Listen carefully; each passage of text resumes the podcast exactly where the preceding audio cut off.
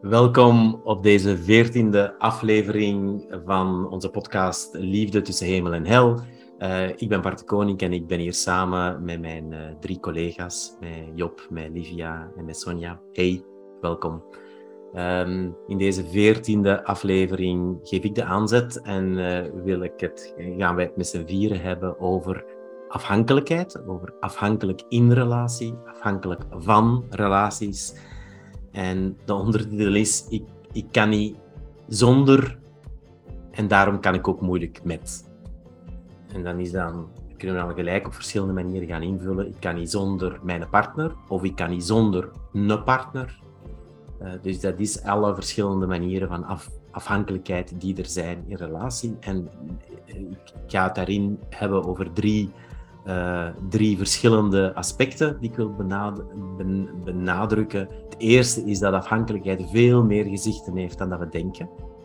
Ja, als we denken aan afhankelijkheid, dan hebben we direct een specifiek beeld, dikwijls van een iets wat onderdanige partner die zich, heel, die zich op die manier opstelt. Maar afhankelijkheid is veel meer dan dat.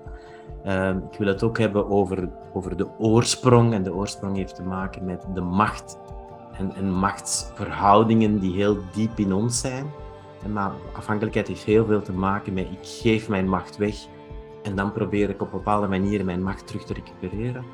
En als we dan, het derde aspect, als we dan naar die oorsprong gaan, dan wil ik daar ook gaan kijken in, in de verwarring waar wij telkens in zitten tussen vroeger en nu. Tussen, tussen bepaalde dynamieken die in mij zitten, die eigenlijk herinneringen zijn, die in mijn denken en in mijn voelen zitten. En die ik eigenlijk in de relatie die ik nu heb projecteer. En die verwarring. En daar zit dan ook in dat laatste aspect zit dan ook de oplossing. Of de stappen die we kunnen zetten om vanuit bepaalde afhankelijkheids- en machtsdynamieken te gaan naar iets waar een beetje meer zuurstof in zit. Want afhankelijkheid, dat is natuurlijk niet zo plezant. Ik bedoel, dat is heel kort door de bocht. Dus dat gaan we vandaag doen. Iedereen welkom op deze veertiende aflevering van onze, van onze podcast. En uiteraard kijk ik uit uh, naar de reacties van mijn collega's, maar ik kijk ook uit naar de reacties van, van onze luisteraars. Um, laat ik eens beginnen met het eerste aspect waar ik wou belichten, namelijk de verschillende gezichten van afhankelijkheid. Um, heel vaak hebben wij een, een, bepaald typisch beeld dat de afhankelijke partner in een relatie diegene is die zich wat onderdanig opstelt, of diegene is die, zich, die, die het meeste pleest, of die ook verbaliseert, ik, ik kan niet zonder u. Dat is het meest typische, de meest typische vorm, je zou zeggen dat ieder het helderst in is. In het, in het, dat ieder het bewust van is, van oké, mijn geluk komt door de andere. Het is de andere die eigenlijk mij gelukkig maakt. Dat, dat, is, dat is die afhankelijkheid. Ik ben voor mijn geluk afhankelijk van ofwel die ene partner, ofwel van een partner. En sommige mensen zijn eeuwig op zoek naar een ideale partner, maar dan zijn ze eigenlijk heel afhankelijk van dat ideale partnerbeeld. En mijn geluk komt via een ideale partner die ik nog niet gevonden heb. En die niet te vinden is, maar ik blijf eigenlijk aan dat beeld, van dat beeld afhankelijk. Soms, soms realiseren wij ons niet dat ook de meer wat wij zien als de meer dominante partner in de relatie, dat kan, dat is in sommige gevallen de man, dat is in sommige gevallen de vrouw, dat is een beeld van dominantie, maar, wij zien niet altijd de afhankelijkheid daarvan. Je kunt het zo simpel maken, is oké, stel dat ene partner altijd zijn wil doordrijft, heel veel roept, heel veel tiert, ja, alsof dat, dat dan zo plezant is. Alsof dat, dat dan, hè, dat is ook iets wat hem probeert om op een bepaalde manier een bepaalde macht die hem aan een ander gegeven heeft te recupereren. Dus ook wat wij zien als de sterkere partner, de, de, de dominante, dat lijkt dan diegene die altijd zijn goesting doet.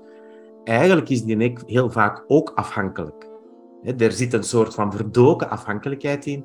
Eh, eh, namelijk, hij wil ook iets van die partner wat dat hem niet krijgt.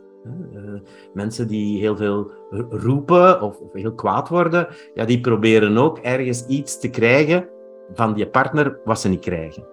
Dus er is altijd een beweging die wij maken tot een bepaalde macht geven. Macht waarover dan? Dat gaat in, in eerste instantie macht om behoeftes te vervullen. Mijn partner moet mij begrijpen. Mijn partner moet mij gelukkig maken. Mijn partner moet mij steunen. Dus dat is een soort van beeld. Ik geef aan u de macht of de opdracht om mij gelukkig te maken. En dan natuurlijk ga ik er u ook op afrekenen. Dus dan ga ik eigenlijk kijken naar en zeggen, oei oei, jij geeft mij dat niet genoeg. En van daaruit ga ik dan reageren. Ehm, in wezen is dat, is dat wat dat ook de oplossing zo moeilijk maakt. Omdat beide partners dat tegelijk doen. Ja, tegelijk iets uitbesteden en tegelijk dat proberen te recupereren. Dus wat is de uitkomst? Veel verwarring. Veel, veel, veel verwarring en eigenlijk niet weten. Ja, beelden. Ik ben onderdanig, ik ben pleaserig, ik ben... Maar eigenlijk niet het geheel zien. En het geheel is dat ze allebei macht aan de andere weggeven. En als ze allebei macht uitoefenen, dat betekent eigenlijk proberen om die macht die ze weggegeven hebben te recupereren. En ik denk dat een relatie niet kan, als, als, als we dat niet zien in beide bewegingen, bij beide, ja, dan geraken we er niet uit. Als we zitten in de ene is de machteloze en de andere is de machtsuitoefenaar, dan blijven we eeuwig in die verwarring, want dan zijn er eigenlijk de, dat wat we niet zien, namelijk dat die, die zogenaamd uitwendig de macht uitoefent, ook machteloos is en eigenlijk macht, ja, zijn macht ook kwijt is. En dat eigenlijk diegene die zogenaamd altijd naar buiten komt als de machteloze, dat die eigenlijk ook macht uitoefent. Ja, dus dat is, dat we hebben beide aspecten nodig in onszelf. Je kunt dat heel simpel zien als we hebben de dader en het slachtoffer in onszelf nodig. Die hebben we allebei te begrijpen. En dan kan de volwassene in onszelf eigenlijk een beetje orde brengen. En dat is, we gaan het niet doen op de slachtofferige manier, we gaan het niet doen op de daderige manier, maar we gaan het op een nieuwe manier doen. Dat is uiteindelijk de oplossing. Maar dat is een soort van uh, proces dat elke partner binnen zichzelf te maken heeft. Ja, binnen zichzelf. En natuurlijk ook op die manier te zien heeft naar de partner. Als wij naar onze partner kijken als alleen maar de dader, of alleen maar de machtige, of alleen maar diegene die ons benadeelt, ja, dan zien we ook een stuk niet wat daar is. En, en, en, en, en dan blijven we ook onszelf altijd uh, in een bepaalde verwarring houden. En dat is altijd de verwarring van het kind om het te proberen te doen via een macht die ik weggeef, probeer ik eigenlijk dan voor mezelf te zorgen. Ja, dat is via inwerking op mijn partner. Het begin, mijn partner moet mij gelukkig maken. Hop, mijn macht is al weg. En dan probeer ik daar te manipuleren en van alle bewegingen te doen, zodanig dat hij dan wel doet op de manier die ik wil. Ja, dat zijn eigenlijk twee manieren die het heel moeilijk gaan maken. Het heel moeilijk gaan maken. Maar de eigenlijke beweging, de gezondere beweging, dat is namelijk dat ik mijn bestaansrecht, mijn geluk, mijn levensvreugde haal uit mijn eigen proces en niet uit mijn partner. En dat ik dan zie hoe dat ik eigenlijk datgene wat er in die relatie gebeurt, hoe dat ik dat zo helder mogelijk kan houden. In wat ik wil. Dat is de opdracht. Dat is natuurlijk geen, uh, geen eenvoudige opdracht. Um, in het tweede stukje uh, wil ik het net hebben over die dubbele beweging die eigenlijk vanuit het kind komt van ik geef macht. De meeste mensen geven aan hun ouders ongelooflijk veel macht.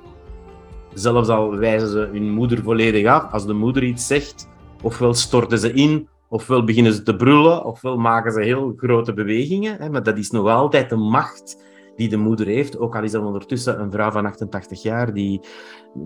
Ik bedoel, hè, dat is de macht die wij geven. We beseffen dat niet, dat gaat automatisch de macht die wij geven, dat wij eigenlijk heel veel waarde hechten aan die woorden.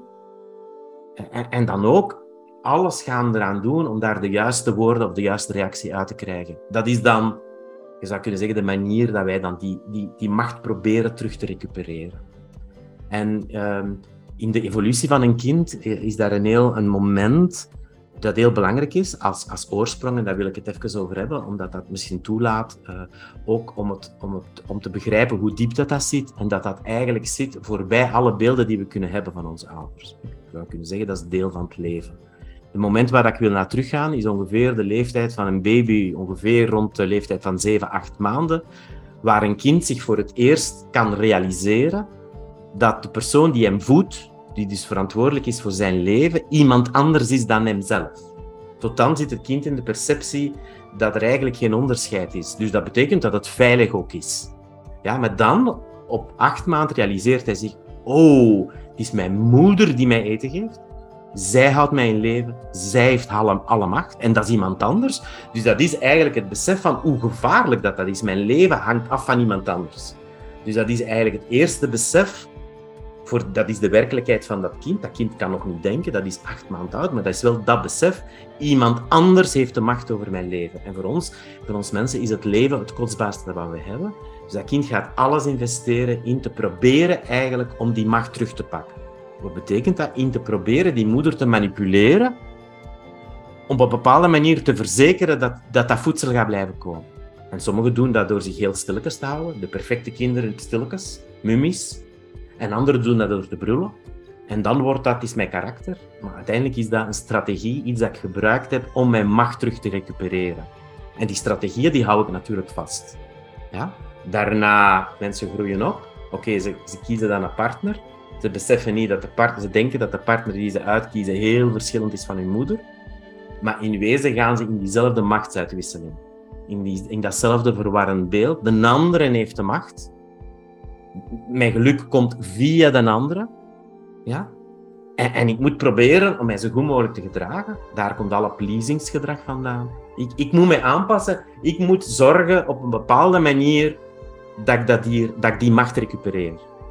En ik besef niet van, oh, ik, ik kan ik wel liefde voelen of ik kan wel in deze relatie staan, maar ik hoef niet de naam van de andere te maken, degene die mij gelukkig maakt. Die mij moet gelukkig maken, of ik moet mijn geluk niet via de andere laten passeren, want dat is heel gevaarlijk. Ik heb mijn eigen geluk in mezelf vast te pakken, te zien hoe dat ik daarmee doe en daar beweging in te maken. Maar eh, voor mij, ik, ik, ik vind het altijd fijn om naar dat moment terug te denken, omdat we dan zien dat dat ontdaan is van alle goede of slechte intenties bij die moeder of bij die vader. Ja, dat is het leven zoals het is. Als je kind hebt, heb je kind en op een gegeven moment, op acht maanden, maakt die van u een machtsfiguur. Terwijl jij eigenlijk die gewoon wil in leven houden. maar dat is een macht. En op dat moment begint hij nu te manipuleren. En begint hij eigenlijk zichzelf opzij te zetten om zich maar te verzekeren van dat voedsel. Terwijl je eigenlijk niet wilt dat hij zichzelf opzij zet. Uiteraard niet. Ja? Maar dat is gewoon de strategieën die in het begin gewerkt hebben, die, die, die beginnen wij te beschouwen als deel van onze persoonlijkheid, van onze identificatie. Ja? Dus die nemen we mee in relatie, bijna iedereen.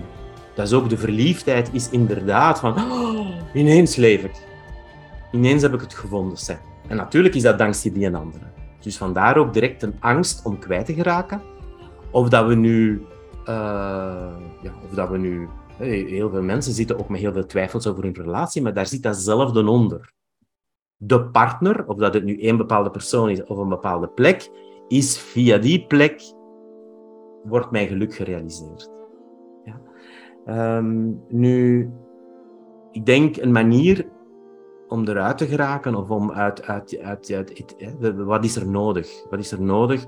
Dat is uiteraard een dieper begrip van onszelf. We hebben die, die, die paradox in onszelf, de manier dat we macht weggeven en macht recupereren, ergens te begrijpen om, om er op een bepaalde manier ergens uit te kunnen stappen, om nieuwe bewegingen te kunnen maken.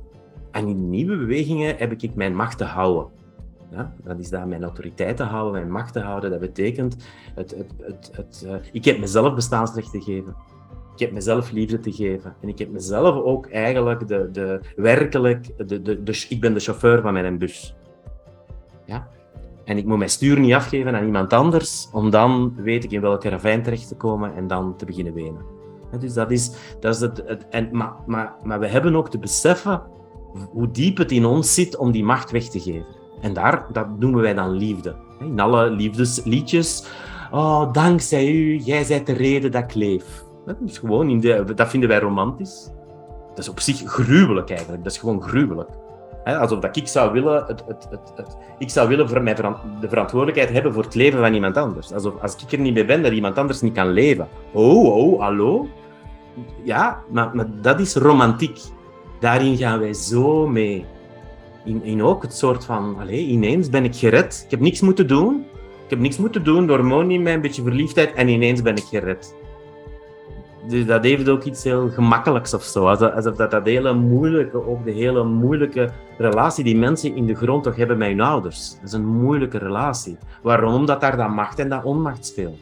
Ben ik verantwoordelijk voor mijn behoeftes of zijn zij verantwoordelijk voor mijn behoeftes? Wat, wat is dat eigenlijk? Het is moeilijk.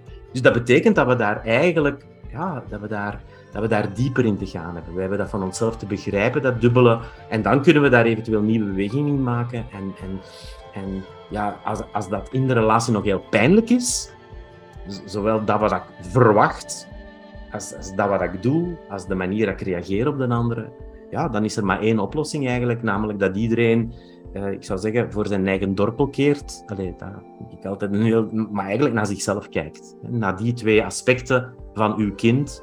Het kind dat zijn macht weggegeven heeft en het kind dat dan op welke manier dan ook probeert te recupereren. En daar probeert eigenlijk een soort van, een soort van nieuwe beweging mee te maken. Het is toch, uh, ja, hoe, dieper dat je jezelf kent, uh, ja, hoe makkelijker het is om nieuwe oplossingen te vinden. Want die, de bewegingen die van ons gevraagd worden om uit dat machtsspel zelf te komen, zullen altijd nieuwe bewegingen zijn. Nieuwe bewegingen. Je kunt niks van het geleerde gebruiken, omdat je er dan op die manier terug induikelt. En natuurlijk, oké, dat is soms moeilijk, uh, want je gaat er terug opnieuw induikelen, maar dat is het proces eigenlijk. En dat is ook, wat dat, is ook op zich iets heel tof. Er is, er is, uh, is een soort van dieper, dieper bevrijdingsproces van onszelf natuurlijk. Waar moeten we ons van begrijpen, bevrijden? Van dat machtsspel dat we zelf spelen. Dat we we zelf doen met onze omgeving om macht te geven en dan te recupereren. En, en, en hoe bevrijd ik mij van, daarvan? Hoe, hoe vind ik een, ander stuk in mijzelf dat er eigenlijk buiten staat en dat vrijere bewegingen vindt. Ja. En op zich is dat gemakkelijker gezegd dan gedaan, dat geef ik graag. um, maar voilà, dat is het, uh, dat is het pad. Uh, dus ik ben, uh, dit was mijn inleiding. ik ben natuurlijk nieuwsgierig naar wat mijn drie collega's hierover te zeggen hebben. En als eerste gaan we naar Livia. om daar misschien iets aan toe te voegen of daar een, een bepaald in bepaald iets van te belichten. Merci Bart voor uw heldere uiteenzetting. Uh, het is tof, die onderverdeling die je gemaakt hebt, dat maakt het uh, heel uh, logisch of zo, hè? heel helder om te volgen. Um, en wat dat er mij opvalt, en, en dat is in heel veel dingen terug te brengen, vind ik dat wij zo erg bepaald worden door de biologie. Door het biologische van het mens zijn eigenlijk. Hè. Het gaat gewoon om eten in het begin. En ik denk dat we daar soms heel ver van verwijderd zijn. Natuurlijk zijn daar enorm veel laagjes opgekomen op dat biologische. Maar het maakt het heel eenvoudig, vind ik, om daar naartoe te gaan. En natuurlijk moeten we door al die lagen door, want we kunnen niet zomaar een sprong maken naar dat biologische. Maar we hebben dat stilletjes aan af te breken. Maar het, het is heel, um, ik weet dat niet, heel hoopvol of zo. Of heel, het maakt het verteerbaar of zoiets door, door dat oorspronkelijke eigenlijk wel te zien. Vandaar heb je naartoe te gaan. Dus ik vind, dat, ik vind dat heel helpend om dat biologische daar eigenlijk altijd bij te halen. En, en je ziet dat in die verliefdheid, maar je ziet dat dus in dat eten. Dat gaat over hormonen, dat gaat over eten, heel basale dingen eigenlijk. En dus dat vind ik, vind ik heel tof. En natuurlijk, in al die lagen zitten daar dan enorm veel beelden. Hè. Die beelden die maken het ons heel moeilijk. En natuurlijk zijn die beelden heel tijdelijk en heel cultureel gebonden. Die verwisselen dan nog een keer doorheen de tijd. Dus dat, dat, dat verandert. Hè. De, de, de, romantiek die we nu hebben, die hadden ze, om zo te zeggen, 50 jaar geleden niet zo. Maar dan waren er weer andere dingen, andere beelden, andere lagen die daarop op zaten. Um, dus dat, dat, maakt het ook wat moeilijk eigenlijk, omdat het ook elke keer terug wat verandert, hè, die lagen. Dus, uh, en dan gevoelens zitten daar dan ook nog eens een keer tussen. Hè. Dat, maakt het. Je, zegt, je zegt het zelf van, um, je hebt het slachtoffer en je hebt, je hebt uh, de pullenpak, om het zo te zeggen. Uh, maar het is eigenlijk allemaal hetzelfde. Het, is, het, zijn gewoon twee polariteiten. En we, wij, wij zitten vaak in die goede en die slechte. En, en, en, vaak hebben we daar een beetje een beeld van in een relatie, hoe dat er een goede en een slechte is. Maar eigenlijk is dat gewoon allemaal het verlengde van elkaar. En ja, dus het is goed om, om dat allemaal in een, ja, een veel groter geheel te gaan zien. Hè. Dus voilà, ja. dat was wat ik er nog wat van wil zeggen. Ja, dankjewel. Uh, ja, het is goed dat je dat eruit haalt, ook om, omdat we dan misschien toch even de link kunnen maken met het werk dat wij doen. Hè. Uh, in, in Reconstructive gaan we inderdaad terug naar een oorsprong die vroeger zit dan ons denken. We gaan ervan uit dat eigenlijk alle problemen die wij hebben, eigenlijk zitten in, in, komen vanuit ons denken, vanuit de verwarring die, die, die in het denken zit. Het denken is niet in staat, dus mijn mentale brein is niet in staat om te onderscheiden tussen nu en vroeger. Ja, dus vanuit die verwarring, dat mentale brein zal daar nooit toe in staat zijn. Dus de oplossing moet van ergens anders komen. En wat is dat dan? Dat is dat oorspronkelijke, dat wat er was voor dat denken of buiten dat denken. Dat is natuurlijk het biologische, maar dat is ook een plek van waaruit dat oplossingen kunnen komen. En dat is uiteindelijk wat we neuroconstructief doen. Dat is daar een, een ervaring eigenlijk die buiten, die eigenlijk dat, dat teruggaat naar dat oorspronkelijke, naar, naar wie wij zijn zonder perceptie, zonder mentale brein, zonder dat denken en die gevoelens die erbij horen. Dus dat is inderdaad de plek van waaruit dat de oplossing komt, kan komen. Dat, van waaruit dat er iets nieuw kan groeien. Uh, dus dat is, dat is tof dat je dat er nog eens, allee, nog eens, nog eens uithaalt. Dank je wel. Ja. Uh, dan gaan we naar Job. Yes. Um, dank jullie wel, Bart en Livia, voor, uh, Bart voor de aanzet. Altijd toch weer nieuwe dingen oproept met degene wat ik al een beetje uh, wist natuurlijk waar we het over gingen hebben qua onderwerp, niet wat je erover ging zeggen. En ik denk dat voor, voor mij um, als, als ik het onderwerp afhankelijkheid ook wil gaan bespreken in, in individuele koppels of in relatietherapie, dan merk ik vaak dat het angst inboezemt. Dat als je het onderwerp nog maar helder wil maken, dat er iets, iets komt. En jij zei de zin, Bart, van ja, mijn geluk komt van de ander. En wat ik denk ik vaak tegenkom, of wat mij dan opvalt, is uh, dat er heel snel iets komt, mijn ongeluk zal komen zonder de ander. Dus dat er een, dat er een soort, soort, soort angst uh, uh, zit op van, waardoor het ook moeilijk wordt om, dat, om dingen helder te maken van, maar waar ben je afhankelijk van en wat wil je eventueel anders doen? Alsof daar eigenlijk automatisch, en dat is waarschijnlijk vanuit die kindertijd, die bescherming, als we willen helder maken van in welke mate ben ik afhankelijk van de ander of in welke mate maak ik de ander misschien afhankelijk van mij, dat daar een soort automatisme komt om daar, om daar niet naar, naar te willen kijken, om dat bedekt te houden. Waardoor het natuurlijk ook lastig is om, ja, ik denk dat dat een, een, een, uh, een verlammend effect op ons heeft. En dat het een verlammend effect heeft op hoe wij gewoon zijn in ons leven, in ons werk, in onze relaties met met partners, met kinderen, met ouders. En, en, en dat het de kunst is om te kijken van ja, hoe, hoe kunnen we toch daar, daar helderheid in hmm. brengen. En, en, en, en dat is dus, dat, dat is spannend. Dat is wat ik gewoon veel, veel merk, dat als je daar helderheid in, in wil brengen, dat, dat, dat, dat, ja, dat, dat, dat, is, dat is niet gemakkelijk. Dat is niet gemakkelijk. Dat, dat komt een soort automatisme. En ik denk ook dat als iets wij zelf of iemand anders daar heel vroeg al helderheid aan in willen maken, in die afhankelijkheid die we hadden naar degene die ons eten gaf, dat was gewoon levensgevaarlijk. Dat, dat was gewoon niet de bedoeling om dat te zien. En tegelijkertijd is het nu de bedoeling om het wel te zien, maar dat, maakt, dat is denk ik hetgeen waarom, ja, waarom het taaie processen zijn en waardoor het ook spannende processen uh, uh, zijn dat is altijd zo de kunst om, dat, uh, ja, om, om daarnaar te kijken. Um, maar dat was, ja, dat was eigenlijk hetgeen wat ik wou aanvullen hierover. Ja, dank, dank, dankjewel voor de toevoeging. Het, het, klopt hè, dat wij expert geworden zijn in eigenlijk, ja, we zouden kunnen zeggen, in, in de andere verantwoordelijk te maken voor ons ongeluk. In plaats van te hm. zeggen, ik, ik, ik, maak u ik heb u verantwoordelijk gemaakt voor al mijn geluk. Nee, nee, jij bent verantwoordelijk voor mijn ongeluk. Dat is ook, hè, dat, dat kind zat in een... Hm. Heeft, natuurlijk het, het, het houvast voor het kind is de, de illusie, ik kan mijn macht terugpakken. Niet zozeer van, oké, het is een gegeven dat zij, de moeder, de macht heeft.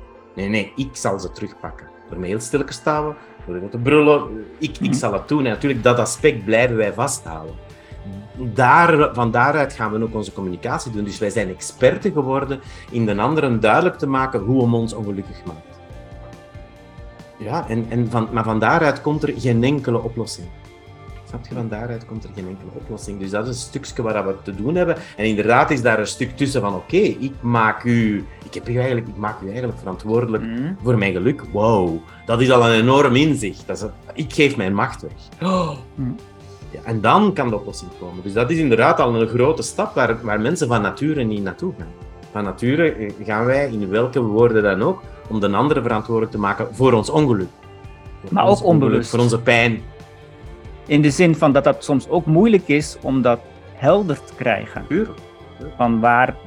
Hè, want sommige mensen, nee, nee, nee. eigenlijk, uh, ja, alles is oké, er is niet echt een probleem, het gaat wel goed. Hè? Dus ook het, het, het ja, dus die, die ja. ja. dus dat is ook wat dat heel vaak is. Sommige, sommige mensen, uh, allez, de, de, wij zeggen soms in bedekte vormen heel gruwelijke dingen. Hè? Hm. Uh, uh, bedoel, gisteren nog, een van de twee partners in relatietherapie zegt eigenlijk, ik vind het een saaie relatie, ik weet eigenlijk niet of ik hier wil blijven. Ja, de andere partner zegt, ja, ik vind het, ik vind het een heel goede relatie en, en, voor mij is er niks aan de hand. Oké? Dus, dus dat betekent eigenlijk dat die tweede gewoon, wat die eerste zegt, gewoon, ik ontken dat gewoon. Ja? Maar, en ik ben dan diegene, ah, ik vind het een nul, ik, voor mij is er niks aan de hand.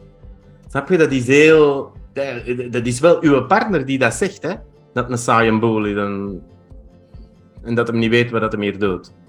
Dus snap je, dus dat zijn inderdaad allerhande mechanismes waar we ofwel de stem van de andere gewoon neutraliseren en dat we bepaalde bewegingen maken en de, de uitkomst zal altijd zijn, wat doe ik eigenlijk? Wat zeg ik hier nu en wat zit mm. daaronder? En zit daaronder? En werkelijk die, die machtsuitoefening van jezelf leren zien in die woorden. Want voor hem is dat normaal. Oh ja, nee, nee, nee. Voor mij is alles goed. Dat is toch goed dat voor mij alles goed is? Dat is de pleaser. Dat is toch goed dat voor mij alles goed is? De werkelijkheid van de pleaser is dat een heleboel niet goed is. Dat, dat, is, de werk, dat is het geweld van de pleaser. Dat ik onthoud dat ik u niet zeg wat dat niet goed is.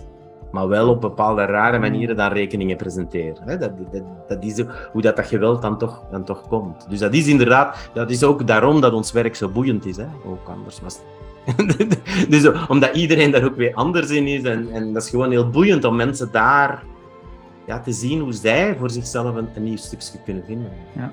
Ja. Dank u wel, dank u wel. En uh, als laatste hebben we Sonja. Hallo. Ja, hallo.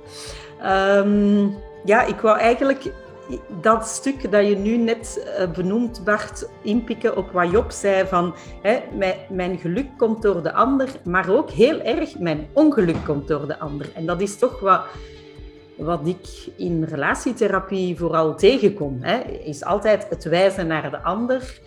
Uh, en dat vind ik juist zo interessant aan de manier waarop we de relatietherapie geven, om echt te zeggen aan de twee partners, oké, jullie gaan zelf eerst bij jezelf kijken van wat doe ik nu precies en wat is er bij mij uh, aanwezig aan patronen, systemen die ik geleerd heb die ik meebreng in de relatie en waarmee wij dan een bepaald mechanisme maken. Ehm, ja, dus verder, ik wou dat nog eens even benoemen, dat, dat we dus echt, ja, daarom de mensen ook uh, in een kort traject individueel nemen, om, om echt te kijken van, ja, maar wat, wat doe jij? En, en los van de anderen. dat, en dat je stopt met te wijzen op jij maakt mij ongelukkig. Nee, kan ik verantwoordelijkheid nemen voor mijn eigen geluk daarin? En er is een heel tof liedje van een Vlaamse band, Oblomov, en dat heet Red, Red Menu. Um, en ik vind die teksten echt fantastisch, want dat gaat ook over precies dat stuk hè, van hoeveel geef ik aan de ander en als de ander er is, ben ik eigenlijk ongelukkig. En als de ander weg is, bijvoorbeeld op zakenreis of niet aanwezig, ja, dan maak ik terug helemaal mijn beeld van hoe fantastisch die ander dan wel niet is en dat ik die nodig heb. Maar zo gauw wij terug in huis is, zie ik weer alle lastige zaken die voor mij dat beeld zijn van die man. Dus dat is een tof lied om een keertje te luisteren. Ja. Voilà, ik denk dat alles gezegd is. Ehm, ik heb er verder niet echt veel meer aan toe te voegen. Dankjewel Bart voor uh, de heldere neerzetting van dit thema. Ja, dankjewel Sonja. Ik denk toch ook als we naar de grote bewegingen kijken, maatschappelijk in de wereld, ja, wij zijn allemaal toch, wij zijn experten geworden in slachtofferschap. Hè? Ja, en te proberen om iedereen altijd maar duidelijk proberen te maken wat het er daar mis is en in welke mate dat ik daar last van heb. Dat ik pijn heb. En, uh, dus dat is... Ja, en wij doen dat op zo'n verschillende manieren. En sommigen doen dat inderdaad ook door een manier te zeggen, ja, maar ik heb geen enkel probleem. Hè. Dus dat, dus dat is zo, zie hoe goed ik ben. Ja, maar toch, ja. als je dan in die woorden, als je die afpelt, dan zit daar, gaat daar die... die dat is een, hè, er zijn ook zoveel manieren om je als slachtoffer zichtbaar te maken. Dat kan gaan zonder één woord. Dat kan gaan met veel woorden. Maar daar zijn wij expert in geworden sinds onze, onze kindertijd. En het is heel, een heel grote stap om daar inderdaad de verantwoordelijkheid voor te pakken. En dat passeert via ook daderschap. Ik wil die macht recupereren. Dus dat is echt, ja, Mm, mm. is ook, de machtsrelatie in relatie tot, tot moeder dan. Hè? Dat, is, dat, is, dat, ja, dat, is, dat is allemaal niet zo proper en dat is allemaal niet zo simpel als oh, ik, uh, ik bewonder haar of wat een, goede mama. Dat is echt, uh, ja, dat, dat is een grote uh, lagen van, van ruwheid in. Van god, wat besteed ik uit? En daar uiteindelijk is het ontstaan en van daaruit nemen we mee in partnerrelaties, of dat onze partners in mannen of vrouwen zijn, dat maakt niet uit. Dat is, dat is die machtsding. Maar ja, de, de, eigen verantwoordelijkheid daarin, en dat is daderschap. Hè? Dus ik denk ook dat we daar niet zo vies van moeten zijn. Dat is gewoon hoe dat je macht uitoefent. Dus al ja. moesten alle pleasers in de wereld in plaats van zo, ik zou zeggen, wat, wat naïef te doen. Of eh, ik, doe, ik doe toch wat een andere wil. Gewoon zeggen, nee, het is mijn manier om macht uit te oefenen over u, want jij hebt veel macht over mij. Hè? Dan in die werkelijkheid, dan raken we al een stap verder. Snap je? Dat is al, oh, dan zijn we al ja, dat, is, dat heeft te maken met de werkelijkheid, met grond onder de voeten. En dat is tenslotte wat we, waar we moeten zoeken, want dat kind heeft dat niet gevonden. Dat kind zit ook in een, in een naïviteit daar rond, in een verwarring, in heel veel mist. Ja, dus dat is, een, uh, dat is tof. Dank jullie wel voor dit onderwerp. Ik denk dat macht altijd een heel, uh, een heel uh, exciting onderwerp is om het over te hebben. Dus, dat is, ja. dus ik kijk uit naar de reacties van de luisteraars uiteraard op dit onderwerp en naar onze volgende podcast die er over een maand aankomt. En ik denk dat uh, de, die vijftiende aflevering, dat Livia daar de aanzet voor zal geven. Uh, en nu wil ik jullie allemaal bedanken voor, voor, om dit samen te kunnen doen. Het was heel tof. En tot de volgende. Dankjewel Bart. Dankjewel allemaal. Dag. Tot ziens. Dag.